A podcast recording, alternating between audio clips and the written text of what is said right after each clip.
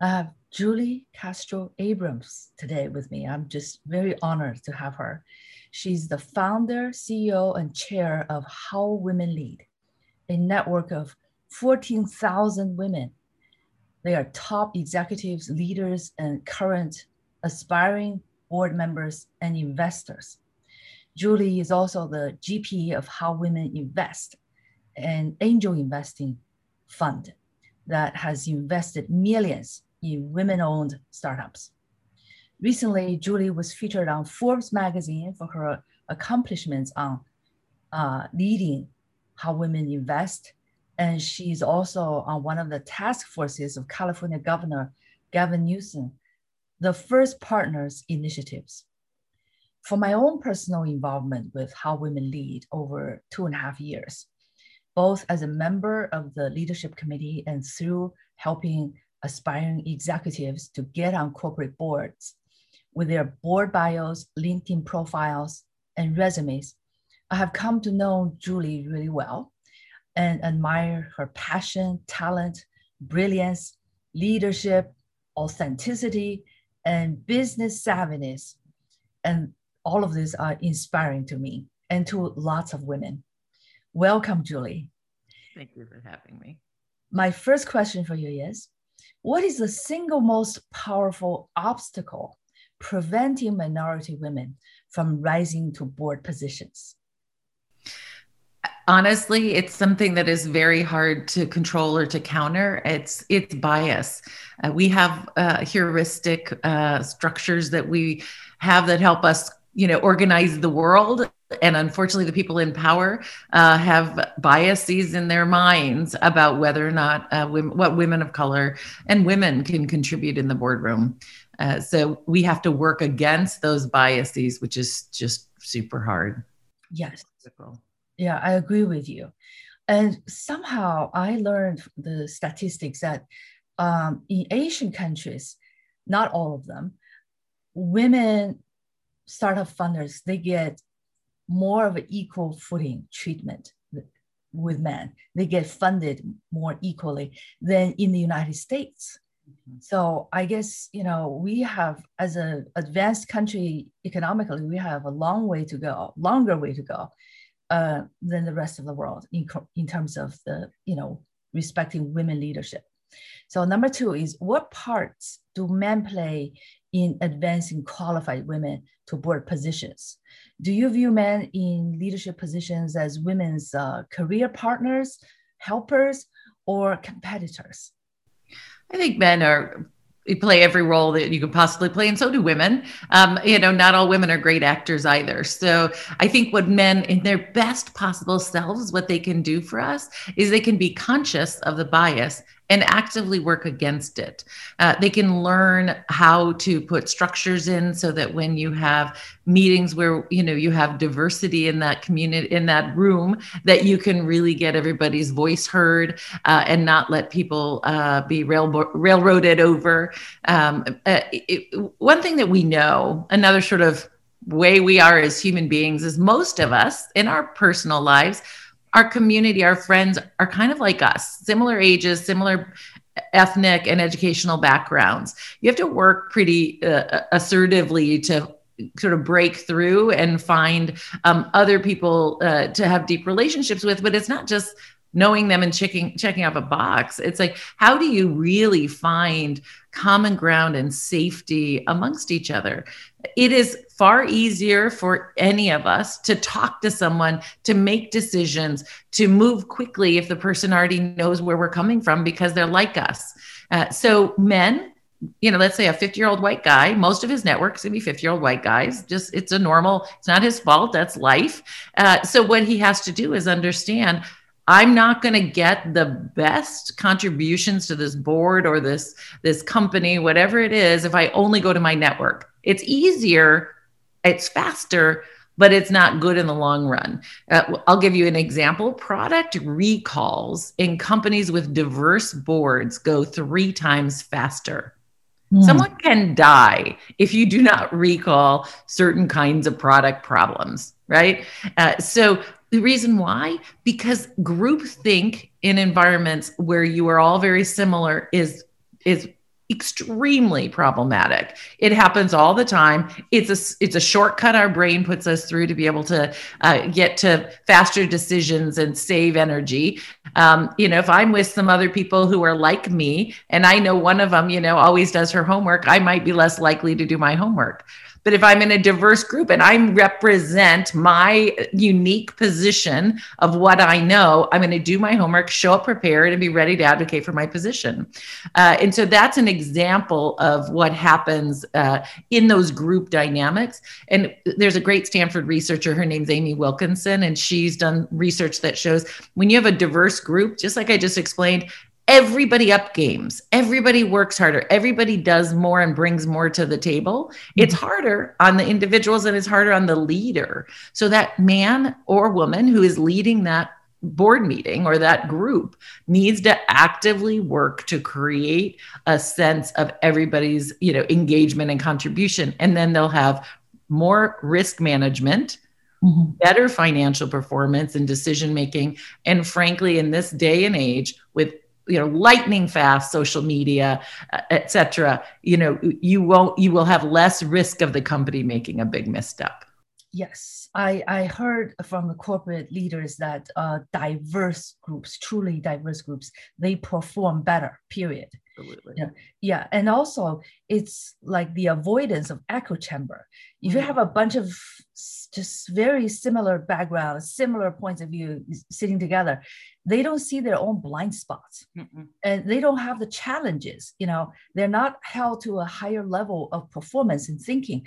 If they feel the pressure of being challenged because the group is diverse then everybody performs better. Yes i totally agree with that. And that actually is in every single area of life and work. It's not just the boardroom. Right. I wish that applies to politics, but it does apply, but it doesn't mean that we do it. Uh, that's true. It's too uh, party line entrenched. Mm-hmm. It's like you know, politics is not football game, but too bad. Many people play, uh, you know, to to their disadvantage, viewing it as a sport. Okay, so number three is how uh, is how women lead similar to and different from the feminist movement? Well, I mean, the feminist movement depends on which one you're talking about. There have been many, many, many over the years and over times and in different cultures. Uh, and and this is feminism means you would you want to see everybody have an equal opportunity. You want women to have equal opportunities. My guess is if I said to you know the united states population let's say what percentage of you believe women should have equal opportunities? My guess is 95% of the people are going to say yes. Uh, if you say that the feminism word people have it so misconstrued you know that you know half of the people will say yes. And so i i, I really think it's just got a bad rap. Um, but how women lead is all about feminism. We're all about equity for women period. So we tackle the areas where there is the biggest inequity and the biggest opportunity to influence equity and justice for women and people of color across the board. So that's things like 2%. Only 2% of every venture dollar that's invested in women in companies uh, uh, is invested in women founders. It's abysmal. 98% goes to men. Uh, and so if you think about that, that is that is it is so egregious. You know there's deep bias in that system. There's no way you could argue that there aren't uh, and of course we've proven that there are plenty of women ready to be invested. In fact morgan uh, uh, morgan stanley did a report in the fall that said you could put four trillion dollars four trillion into the hands of investors. We could make massive amounts of wealth if we just invested in the women founded companies out there we're leaving huge, we are leaving as a society, we're leaving massive amounts of wealth on the table. But to me, women aren't actually, we have some things that we can do better. We mm-hmm. need to step up and start investing in venture. Uh, and if we don't start doing it, um, we're leaving power, influence, and wealth on the table. Venture capitalists are the first board members uh, to serve in a in a in early stage companies. Uh, they they are the ones who make or break it when you have brands and, and products that you want uh, out in the marketplace. Uh, and of course, you know, when women founders are funded and grow big companies, mm-hmm. they one they they amass a lot of wealth. Often they will then start, you know, playing in venture themselves. They'll start being a venture capitalist, and the cycle becomes very it becomes elevated and richer. Uh, it, you know, we we have got to start uh, using our money and our power and influence uh, to to move the needle for all of us. Yes, uh, that is so timely. In historically, uh, during the Civil War, it was the a group of women who were first to petition for the 13th Amendment. Mm-hmm. And, and uh, the women's suffrage, you know, about 100 years ago, without their active participation and advocation, advocating our rights, we would never had the voting rights sure. for ourselves. So however you label it, you know, time is now for women to be treated equally uh, and not to be biased against. Okay. Well, so can I just say, Joanne, a lot of the historical reasons for not having women on boards or not for women not being the C suite are gone. Um, so women have more education than men. Black women have the highest level of education in the United States of America. Uh, and, you know, we have more women have literally achieved uh, equal footing in terms of wealth uh, in the United States. Now, a lot of that was generational transfer or inherit, you know, wealth that was inherited by somebody else, or uh, you, got it through your spouse. So not, the women aren't necessarily always making the money themselves, but we have it, uh, and we need to step into the power and use that wealth well. So, um, and and furthermore, like you know, 30 years ago, you know, there were only a handful of women who were working uh, or working in, in professional executive careers. Now, uh, you know, the, the, only thing that's stopping us is the bias in the system and, and the, the broken ladder that we find throughout the, the process. But women are prepared educationally, uh, experience, and uh, with the, the power, influence, and wealth if we want to step into it. Okay, so next question is uh, very relevant to mothers because um, it is a personal issue as well as a societal issue. Okay. Some women believe that being the best mothers they can be is leadership since women raise their sons and daughters as the future male and female leaders. In doing the best they can in a traditional role like Barbara Bush, women are leading too in that regard. What is your view on the diverse approaches to women's leadership? Well, I agree with that 100%. I have a son and a daughter. So, and they're adults and they're amazing human beings. Um, and so I, I feel like, um, it, you know, the definition, there was this definition called the ideal worker. It's somebody who can work 90 hours a week and get on airplanes and do whatever they need to do. They're going to sacrifice everything for the company. That's an old archetype. It is it is unhealthy. It's not sustainable for men or women at this point. Um, and so I think we have to, you know, completely shift how we think and create flexibility both at work um, and in just life stages. There's a friend of mine, Lisa Stromberg, who wrote a book and she researched all of these uh, working mothers who had taken some time off at at some point in time. And her research showed that it ultimately, uh, if, if it was within a, a, reasonable amount of time, like a couple of years, uh, when people went back to work, they, they got right back on and did just as well as their peers in terms of their career. So our lives are long, you know, creating some flexibility in how we think about, um, uh, you know, when, you know, when we work full steam ahead, when we take a break, you know whether it's kids or whether it's ha- caring for your parents or whether it's wanting to go do some social work you know in another country as a peace corps volunteer for a year or two. A lot of people make choices like that throughout their careers and i think it makes you richer and better. Uh, but to me you know ultimately i've accomplished a great deal in my career the very best thing I've ever done is raising my beautiful children. And, and uh, they're strong, they're smart, they're kind, they're responsible, uh, and they care about the world. And that's to me that what could be better. Yes, I myself took years off raising my two sons, yeah. and uh, um, it wasn't an easy choice. Okay, you devote your full time raising them when they're small, when they needed you the most, when they're being molded. So uh, I don't regret that.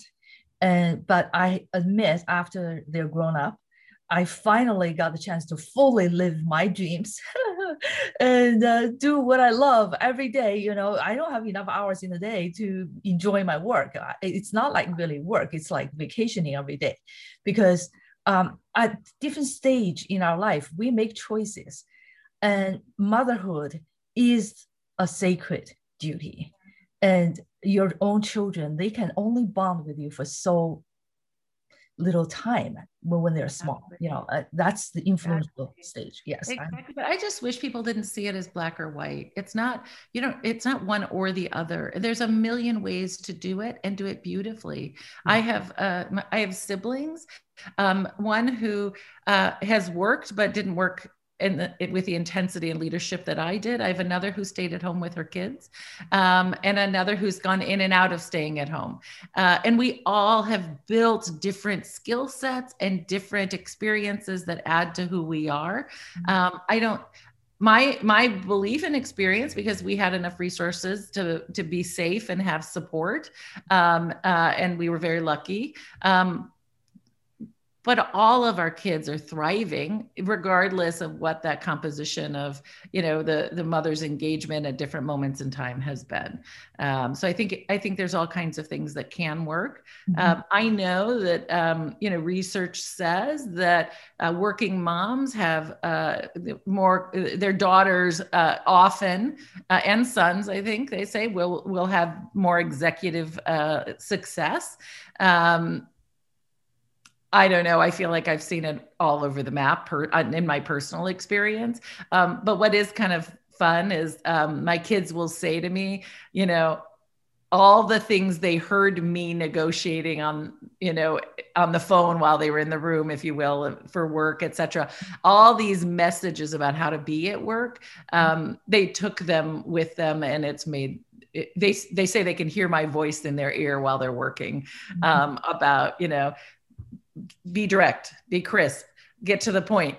Tell me what the goal is. What's the best possible outcome? Like all those mantras that you know, as a as a leader, that I um, am always saying to people around me. Um, you know, they uh, they got a little bit of a leg up because at least they had all that language. So right. So there is no one universal recipe for everybody because every family is different. The situation and every kid is different. Right. I mean, I have family members and friends with kids with special needs or other challenges. Um, and and uh, and some people, you know, are better at multitasking. Some people thrive on the chaos. Some people need the the balance. right and the choices are different and the support system is different each family has different support system mm-hmm. and so um so we, we do respect every woman's choice based on what they have and what their priorities are at certain stages of their life. Uh, and I do um, want to uh, follow up on the point you mentioned that uh, when the, the old prototype of corporate supermen, superwomen is not healthy. So uh, pandemic had this silver lining of reminding us what can be accomplished efficiently without being trapped in an old uh, streamline the assembly line assembly line model. Uh, so this the new model is a platform model that people can collaborate online. And of course, there are things that uh, online um, meetings and online uh, task management is not enough. You you do need you know some kind of a contact sports. You need you need people to get together you know as a team. But I think we're we're moving toward an era where more flexibility is allowed for motherhood, for for uh, men supporting uh, raising children, and the society because it takes a village, you know, to raise kids. The society more uh, taking more shares to sh- to shoulder, you know, the burdens more equally. So that is a you know we can talk about that subject for a long time. Now let me move on to the next question. Uh, the term women of color can be Latino heritage, African heritage, um, African Americans, Asians, etc. So for limited board seats, how do you handle the quote unquote competitions among different groups of women minorities? Well, the competition suggests that it's a pie and there's a you know there's so many opportunities and I I don't see it as a competition and um, to me it's just a conscious choice to say we need different perspectives.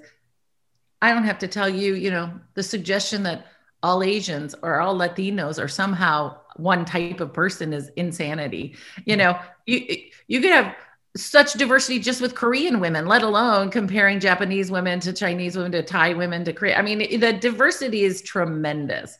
Um, so uh, you know, I I think it's it is necessary to get people to change and evolve to give them carrots and sticks to t- say it is absolutely required to get women and diversity on your board. Um, uh, but the suggestion that it's sort of like okay i met my one quota of one woman of color she's going to represent every single type of woman in the united states it's insanity um, so i would love to see boards filled with women of every different background um, and if you have five Korean women, it doesn't mean they all have the same perspective either. Uh, depending on their age, their educational background, their areas of expertise, where they're from, what their culture is. You know, it's we're, you know, the it, but but it's the diversity that makes it beautiful, um, and and make, gets us out of groupthink and the dangers of that.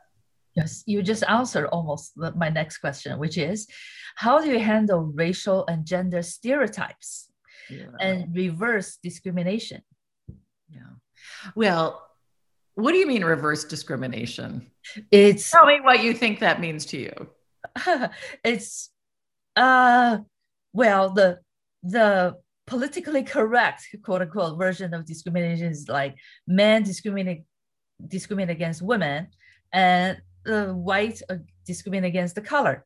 So what if it's the reverse? Is the color discriminate against the white and uh, women discriminate against men? Listen it when you're the dominant group when you have when you get 98% of all venture funding when you have 83% of all public company board seats when you have you know 60% of all private company board seats the suggestion you're being discriminated against that somehow you get that next slot uh, as opposed to you know a, a, mandate that says you need to have diversity so it's safer. I just think that's baloney. And you know i you know we have this venture fund right? And i constantly men are applying for funding. And I say to them, we're trying to address the fact that only 2% of venture dollars goes to women founded companies. And these, some of these guys get mad and argue with me. Mm-hmm. I'm like, this is the thesis of our fund and it, you can talk all you want it doesn't matter but um, i just think that there's this there is this sense that like i deserve everything and if anything is outside of my reach it's discrimination um, and that's just unacceptable thinking. I have a, so we have a, um, I'm married to a Mexican immigrant. We have two kids that are half Mexican. Um, and they also won the genetic lottery. Uh, both of them skipped a grade. Uh, they're both e- extremely healthy and successful. And our son um, took every AP class, got straight A's, and in addition to skipping a grade and getting all those, you know, being brilliant, he also physically is very strong. So he was one of the top 10 swimmers in the United States of America. And he was recruited by every single university in the country, uh, all the top ones, because the other ones didn't even try. Uh, and he ended up choosing to go to Harvard. And my daughter was in the in the line at Starbucks um, uh, to get a cup of coffee, and she heard some kids, a couple people in front of her, say, "Hey, did you hear that Kenneth got into Harvard?" Uh, and one of them said, Yeah, it's because he's Mexican. Mm-hmm. Now, you know, they can choose to look at it that way. They could also th- think, like, he's just better than, than us at every single thing. I mean, he just he just lucked out. It's not, it, you know, I'm not taking any credit for any of it, but to suggest that, you know, to always carry that around, you know, that it, that to me right there is racism, racism and discrimination, like that that sort of belief that you know anyone who's got a drop of brown in them uh, somehow couldn't possibly have gotten it on their own merits is is so wrongheaded. Um, but it's it's it's constant. And as a white person who's very um, uh, moves in this world uh, with a you know decent amount of privilege and and uh, but also a lot of understanding because I live with an immigrant um, and I've spent my entire life working with you know and supporting people of color. Um, I'll tell you, I hear it all the time. Uh, and these just these uh, subtle uh, racist comments. Um, I was in a board meeting and we were we were getting some research about the composition, you know, the how, what percentage of the population is going to be, you know, different ethnicities going forward. And a white woman leans over to me and she says, "Well, where how does that where does that leave us?" As if somehow like fewer white people means something less for white people. Like I just to me it is um, it's just outrageous uh, that we continue to think in these ways. But it's this tr- it's this tribal small thinking mentality that uh, you know more for you means less for me somehow um, as opposed to the pie grows which it does. We all make more money when we when we do things uh, in a in a way that uh, gives equal opportunity to everybody. It literally does not take anything away from the white guy. Right. So it's the point of scarcity out of fear zero yeah. sum game. If uh-huh. if they you gain, I lose. That kind of mentality. Again, relating to the football game mentality toward politics. Okay, it's it, versus uh, from the uh, view of plentifulness. It's like we all grow the bigger pie together yeah. instead of fighting over the crumbs. We yeah. we all contribute to growing a bigger pie, and everybody, you know, is better off. Which is the fact there's this research or this little research that just came out um, that said it was talking about gamers. Uh, that so the the male gamers who are B players, they're not great. They are violently uh, against and say nasty negative things about women gamers. Hmm. But the A player guys are treat women equally. So what's kind of interesting too is to think about who's the source. Is it the A guy?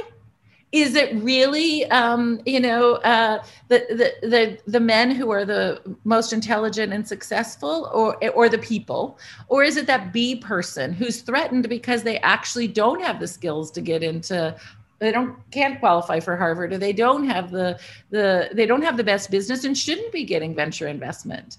Um, you know, it it it to me, I think we have to also always just kind of go, huh, where's mm-hmm. that? What's that about? Why are you so threatened by me? Is there a reason why you're so worried about it not being an equal about it being an equal playing field? Does that do you really feel like you're not up for it? Mm-hmm. Um, I think that's the sort of mirror I'd like to shine, you know, to give people um, and just say, it looks really ugly when you look so insecure. So don't say these negative things about women and people of color because right. it clearly shows that you're not up for the task. That's right. It's that's kind of what I think my the research yeah. might show. Mm-hmm. They're trying to cover up their own insecurity by projecting it onto some some group they can victimize. It's a it's a it's a projection. Of this and I, and I don't think nobody does this. Well, not nobody, but people don't really do this intentionally. Oh yes. And so you know, part of it you're like, oh, I mean, if you can step back and think like, I feel sorry for you because clearly you do not.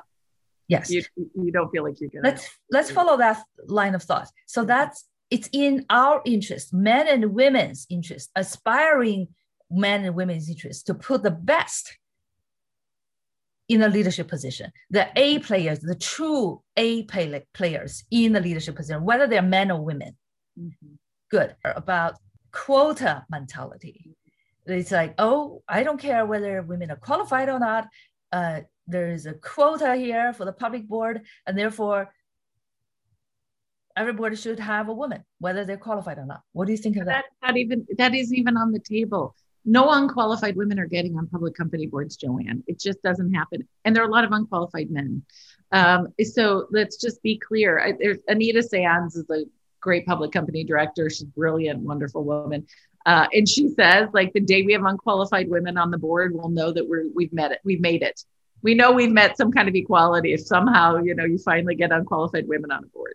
Um, you know, if you look at women CEOs of big companies, they are so head and shoulders above the the rest in terms of their qualification skills training, eh, you know, and and just their own personal capacity. Because in order to ever even get there, you have to be the absolute best.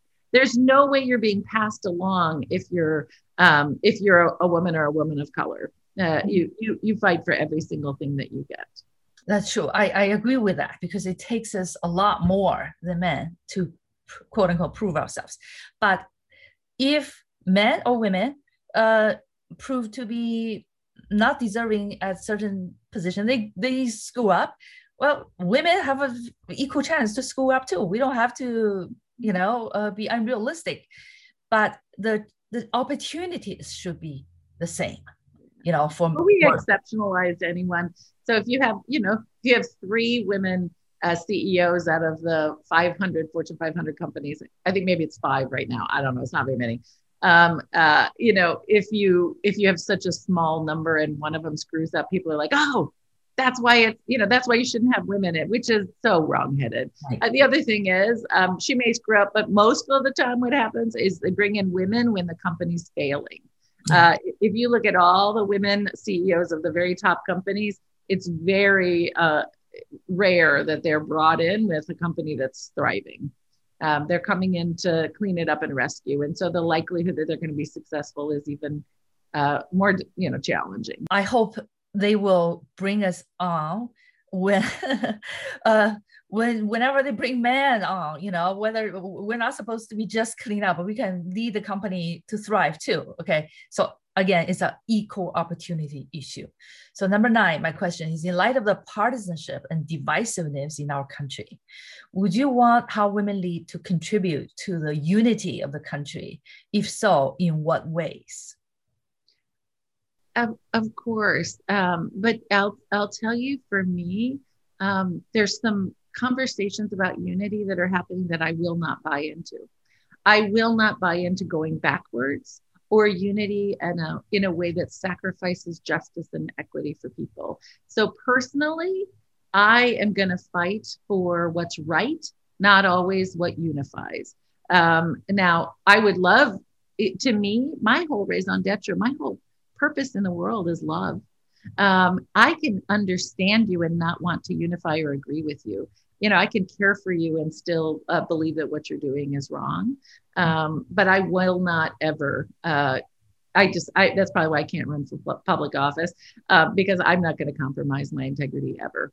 Uh, I, for me, that's that's the bottom line. So uh, if somebody else thinks unifying means we compromise, um, I I'm not going to compromise things that um, for me that should be hard and fast rules. Mm-hmm. That is such a perfect segue to my next question, which is: Would you pref- would you prefer America to be a melting pot or a salad bowl? Oh, I'd love a salad bowl. Melting pot means everybody is gray and looks soupy and the same. I love cultures. I love differences. I just wish we could respect and be and and lean in and try and understand. Um, you know, figure out where are you coming from and how can this add value to what we're doing, as opposed to feeling threatened by it or otherwise somehow um, othering. I'll tell you what I think is kind of interesting, Joanne um, you know, I'm I grew up in Iowa, white person, lovely, good education, uh, very little diversity. So actually, uh, in some ways, I think I wasn't taught some of the hate that a lot of people were taught because there was nobody close enough for anyone to point at. Right, it, anything that was happening was on TV. Um, but I didn't have. I feel like, and most white people in the United States feel this way like there isn't a culture and you feel like you're missing out and you feel a little jealous. And for me, I was like, oh, I can't wait to learn about all these different cultures and really get to know people, understand their food and their language and everything else. Um, but I think a lot of white Americans actually get threatened by it because they're they don't understand it and they're a little jealous and so they in, instead of being open-hearted open-minded and leaning in mm-hmm. um, they actually kind of do the opposite which is um, you know isolate and hunker down and other people. But i really think it's because there isn't a sense of unification. So when you look at the last couple years this like make america great again go mm-hmm. back. It's like go back to what? Um, you know there isn't an american culture that you can get your arms around and say let's all unify behind this individualism is one of the biggest things about our culture. Well that in and of itself suggests there's not a unifying message. Um, the whole the whole point is like as if there's a meritocracy and a bootstrapping you know? Um, but people everyone in the United States knows there are limits. It's not a true meritocracy, even for white people. There's always someone wealthier, someone with more access, someone with more something. Um, and so it makes you mad and they can't understand it. They haven't figured out the why around it. And so they want to blame uh, somebody else. Um, it's just like the person blaming, you know, saying my son was going to Harvard because he's Mexican. You know, it's um, it's them not uh, trying wanting to understand uh, or accepting that they themselves you know might have some mm-hmm. limitations. Yes. So i wrote a blog just a couple of weeks ago. It's about poetically and then metaphorically speaking you either live in a ever shrinking world of yourself withdrawn because you view everything else is a threat to you. So that is like a life of black hole okay? Or like a life of a big bang. You keep expanding, keep growing, keep expanding, and embracing the the difference, embracing the novelty, and you you enrich your life that way. There, there's it's, it's just the universal language of binary two ways of being, you know, and so it is um, uh, our American challenge if we and the global challenge because we are getting such a smaller, ever increasing smaller world due to the digital connectedness. Yeah. And, and how do you have this common thread of humanity at the same time celebrate diversity and culture and, and still keep the, the, the, the, the community, the country together? It's uh, always going to be a challenge. And at the end of the day, because literally the way our human brains work, our heuristic it literally from caveman days, we classify things and people. We try and figure out what's dangerous to us. We try and organize things. This, these all, uh, no matter what color, they're all apples, right? Whatever that that heuristic is, and we have to work against that in this world that we are. That, so you have to actually acknowledge and undo our our conditioning, our thinking yes. uh, about you know what uh, you know what is truth threat? yeah, yes. sure, certainly. Yeah, because the common humanity is the overwhelming theme. You know, that is uh, we, we we we need to train the next generation, train ourselves, yeah. and to deal with our own biases and you know well and certainly you know this there's discomfort in different moments of that like you know you go to france and um, you know, uh, the French people think the Americans are too brash and they're too this or they're too whatever, right? Mm-hmm. Um, and and you can feel it sometimes that backlash, right? I don't mean to pick on French people, but it's it's something we all understand. I think that cultural thing. Mm-hmm. Um, that doesn't feel good. It doesn't feel good to have to feel like you have, you know, when you don't know the dominant culture that you're screwing up and it's in all kinds of cultures. Some cultures, it's like, don't look me in the eye. Don't touch the person's, you know, shake the person's hand in a certain way or whatever it is. They're cultural frames and you have to learn them. And if you aren't, if you are, you know, if you have a little bit of ego or narcissism that stops you from wanting to learn that culture first, you're going to feel rejected because someone's going to bristle at you because you're not you're not doing it the right way. You're doing it in a way that's count that's uncomfortable for that culture. Mm-hmm. um, so you know there there are little landmines that you have to know and be ready for and and want to learn and lean in. But i think we're so you know we're so narcissistic and egocentric in the united states. We're so nationalist. We think somehow everybody should want to be like americans. And you know it's it's um Yes, the the, the hubris. It's unfortunate we're not we're setting ourselves up for failure in, in yes. this diversity world uh, in terms of some of the cultural frames here. And, and the failure of COVID, the, the leading the world with a death toll is a slap on our own face.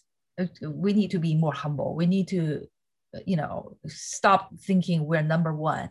Uh, at the same time, striving to be the best, to be the beacon on the hill for the rest of the world by how we deal internally with racial di- diversity, with you know ethnicity, and all the uh, different subcultures in this overwhelming American culture. Okay, so next question is: Women are not immune from vices. What are the typical women's vices? Well, um, vice to me is generally something like, you know, you drink, you smoke, you whatever. But let's talk about um, just like cultural behaviors. Uh, there's this professor from Dartmouth. Her name's Dr. Ella Bell. And uh, I got to hear her and read her book this summer. Uh, and it was really transformational for me. She looked at the career trajectories of Black women and white women, just those two groups, and what were the different influences along the way. And um, when she asked Black women, uh, who do you admire the most? They could rattle off, you know, historical figures, current figures, et cetera. When she asked white women, they were like, hmm. Um, it was very hard for them to, to say who, which women uh, do you admire? Uh, and then she, um, she asked, well, you know, d- do you respect and admire your mother? And no matter how crappy their mother might be, Black women overall admired and respected their mothers, and white women didn't. And I'm telling you this to give you some insights into there's a real cultural frame where white women don't trust each other and they undermine each other it is it is a cultural thing that was it it is uh, we grow up with it we get it honestly but we need to undo it um, and so i think I, I don't think you can say all women are monolithic um, but there's this mean girl scarcity behavior that happens with women that we that hurts us all and we have to change it. I grew up with that and i'm actively trying to undo that every every minute. Um, another thing that we do as women is we act like our contacts and connections are scarce, um, or that um, it will be a massive reflection upon us if we make an introduction and someone isn't perfect. Um, and that, and so we hold our connections really close to our chest, and that's also very dangerous um, for us. It means we're not getting introductions for board opportunities. We're not, no one, uh, women, other women are not actively uh, sponsoring us or speaking up for us when we're not in the room. Um, uh, they're not uh, they're not extending their privilege. Men, and if you interview a bunch of women, men do it for them more than women do. Um, so so women can and must be better in those ways. The other thing is a lot of us are taught, culturally, and myself included, it's better to be behind the scenes. Don't take up too much airspace. Don't be too visible. Uh, and it also, again, hurts us. Because Joanne, when you are shrinking, my daughter's watching you. She watches how you hold yourself. So we need women to stand up and be confident and even get out of your own uh, that own narrative or story that the culture has taught us um, and be unabashedly visible. Uh, mm-hmm. so I think if I think there's some very clear countercultural things that we can do as women that would help everybody else. The ripple effect is really significant if we do that. Mm-hmm. Mm, very insightful. Uh, number 12 question. I ask this uh, to every person I interview for this podcast. Okay. What does your brand stand for? Julia's brand. I, well, I you're the brand expert. I'd love to turn that around and ask you. Um, uh, what do you think my brand stands for? Look, look, look, at my tagline: "10 plus brand stand mm-hmm. for something." Mm-hmm. Yeah. That's stand for something. Is is what my brand stands for, and what I how I brand and coach people, coach CEOs, uh, to to when I decode their DNA. Is like the whole process is to decode what is uh, the reason why you're doing what you're doing. What's the journey, the meandering journey to, for some people leading up to yeah. what you're doing from childhood, okay? And who uh, are your target audience and uh, what are the pain points that your solutions are the best fit for your target audience? How do you serve them? And, and understand your competitive landscape, comparing with people who are doing the same thing more or less of what you're doing where uh, how do you differentiate your your brand? So well i can tell you for me it's justice it's equity it's racial justice and equity as much as it is gender justice and equity equity. Um, it is um, it is women coming together to create the things that society isn't offering them. For example, creating our own venture funds. Uh, you know, women creating a structure where women actively get other women on boards uh, mm-hmm. to me you know if we want more women leading in film we should fund the women leading in film and we should go actively promote and go see those films like tim that part that's part of my thing and i say um, you know, we have this generation of women who are, you know, in their middlescence, that 45 to 65 range. Um, there's a, a, for the first time ever, we have a very large number of women executives in that space who have some power, some wealth, and some influence, and they they're a huge lever. And if we activate them and uh, you know uh, connect with their their better instincts and their goals to have an impact and leave a legacy um, and give them a path and, and, do it in community do it together and have fun um, we can change we can change these structures that have held uh, all of us back uh, not just women. So achieving justice and equity for women passionately that's your bread that would be me yes uh, so impressive. Okay, uh, number 13. Finally, I want to share these two things with you, okay?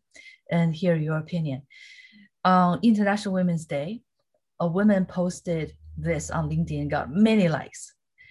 It says, I am cross out female. I am a leader. So instead of I'm a female leader, I am a leader. Yeah, I love that. Okay.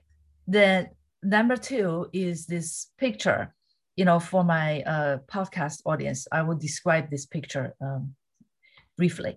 So side by side, one says equity on the right, and the other is equality on the left. So under equality, everybody of different age and different height, the three-year-old and the eight-year-old and the dad, the tallest, all have one wood box yeah, below them. And mm-hmm. then they're all watching a game. So the dad is like three heads above the fence, and the nine year old is one head above the fence, and the three year old, even with the same sized wood box beneath him, cannot see over the fence, cannot enjoy the game. That's equality. Equity is the dad has no wood box, the eight year old or the nine year old have one, and the three year old has two. So dad give his box and stacked up. So now the three year old can see over the fence and everybody can see the game. Yeah. So first question is, uh, I am cross out female leader. What do you think of that? Well, I think it's liberating because in the United States, actually uh, saying a female leader in some ways is almost an oxymoron. It, it is not culturally uh, something that we actually can identify. Uh, and, and I think that that's what needs, that's what we're working against as women leaders. Uh, they, they, Stanford's Clayman Institute calls it the likability penalty. Um, uh, you know, when you think about, um, you know, women are always either you're too aggressive or you're too passive. You're too this or you're too that. It is almost impossible to walk on that tightrope constantly. Um, and women leaders um, are challenged by other women and men. And I work with women CEOs um, to really sort of acknowledge it and the, the, cost to all of us of lack of productivity people's sustainability inability to grow things because um, because we are uh, we are not uh, given an equal playing field we don't have the right risers um, uh, is it, it, it's unacceptable, and and we all it, we all need to be paying attention. Mm-hmm. So as long as people view a woman, a female leader, as a female leader, that bias is already built in into the judgment of her. So no matter what she does, whether aggressive or non-aggressive, it will be judged against her. So the, the best way is just she is a leader, period. Yeah. Yeah. Yes. Yeah. Okay. So what about this uh, equality versus equity? Well, I mean, I think you named it beautifully, and and this is the thing. If everybody can't see the game, the the dad's going to have to constantly explain to the three year old what's happening he is going to you know be distracted by the three year old um, it is so much better for everyone if everyone gets a, a, chance to see the game and to have an opinion and to engage. It's more fun for everybody. Uh, and um, so that's that's what i would like to see um, is all of us and it, it listen it is it's conscious. You can't it's not an unconscious thing because our unconscious uh, state uh, puts us into a system of bias that we uh, that we have to undo actively. So um, it takes work, um, right. but the benefits are tremendous. And that's the perfect answer to my prior question about having quote unquote quota for the public boards. Yes, in the beginning, when we are so disadvantaged in terms of the opportunity, we need that extra wood crate beneath. Yes, but the three year old will not be three year old forever. Yeah. The three year old will soon grow up to be tall enough to watch the game himself. So mm-hmm. women at this stage, we do need this system to give us an equal playing field because we were disadvantaged severely. Yeah. And, and, but that's this is not going to be the forever solution, and that's actually. Well, and let me just give you one reason why. Most board seats, eighty-five percent of board seats, are filled through word of mouth referrals from other board members. Mm-hmm. As I talked about in the beginning of our interview, if all of your contacts just look just like you, mm-hmm. and you're just you're making referrals from your close networks, you will never diversify a board. By forcing the issue and requiring, if you have seven or more directors, you have to have three women on your board in California. That means when new board seats open up, three out of the seven people are going to have different networks now. So, in concept, over time, it's not just a matter of people accepting the, the, the contribution of women. Literally, there will be more people at the table making those decisions, building, you know, bringing people into those networks.